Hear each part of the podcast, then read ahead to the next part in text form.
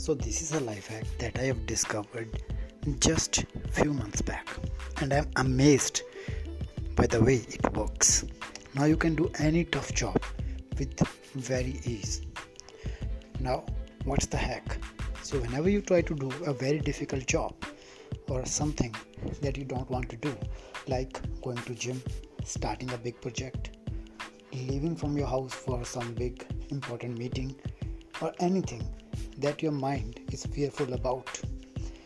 What you have to do is break down the task into smaller, small to small to smallest steps that you could think of. Like if you want to go to gym, let's say. So you don't have to imagine yourself working out there in the gym. Just forget about that. Think of the first step. If you're lying on the bed and watching Instagram, the first thing and the very first minute step that you need to do is just to understand in your mind that you have to go to gym. This is the first thing that you have to tell your mind that i will not go to gym but the first step i need to think of is to go to gym and think of my body because the process starts from your brain. Second step that you have to do is to convince yourself to just stop watching Instagram and click on the home button of your mobile so that you could go to the home screen. Ask your brain that you will go back and start the Instagram again after some time. But for now, this is the thing that I need to do. This is the smallest step. Another thing that you need to do is to put away your phone and just keep lying on your bed. Next step that you will do is you just need to stand up from the bed. Just sit on the bed and you just need to sit straight. That's the next step. Ask yourself if you can get out of the bed. Think that can you get out of the bed? If your brain says no i don't want to get out of the bed. I just feel comfortable. Now talk to you and say that i will just sit on the edge of the bed where i could just land the feet if required. At that time ask yourself that whether i can land one feet on the floor.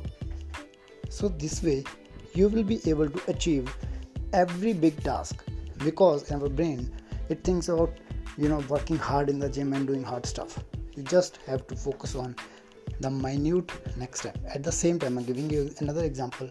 If you want to start something big, like you want to start a podcast of your own or a YouTube channel of your own, the first thing that you need to do like most people get into research and the ways how to do things but i'm just talking about the action part.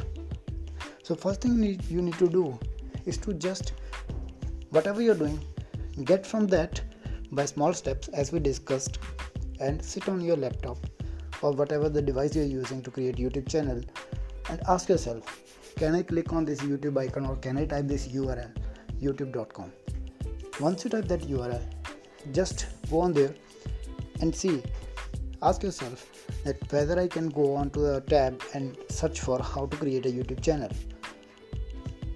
Keep telling yourself that i don't have to do it. I just have to do the just next step. That's all. See where your mind breaks. There will be a time when you will think that i can't do this next step. Now break even that next step. Like sometimes you might feel out stuck on different things. So there is another podcast how to get out of the situation when you feel stuck. So you can watch my podcast uh, that's another podcast. Uh, I, I believe that's uh, i think episode 2 or 3 so just think of the next small thing that you try to do. Eventually the combination of all small things will help you to achieve big results. Think of your own body.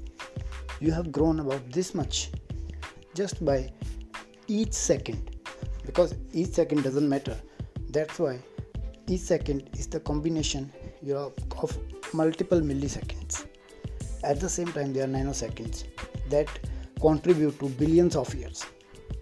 So small steps actually produce big results. This is the life hack that you need to incorporate into your life. Thank you. Have a great life ahead. Take care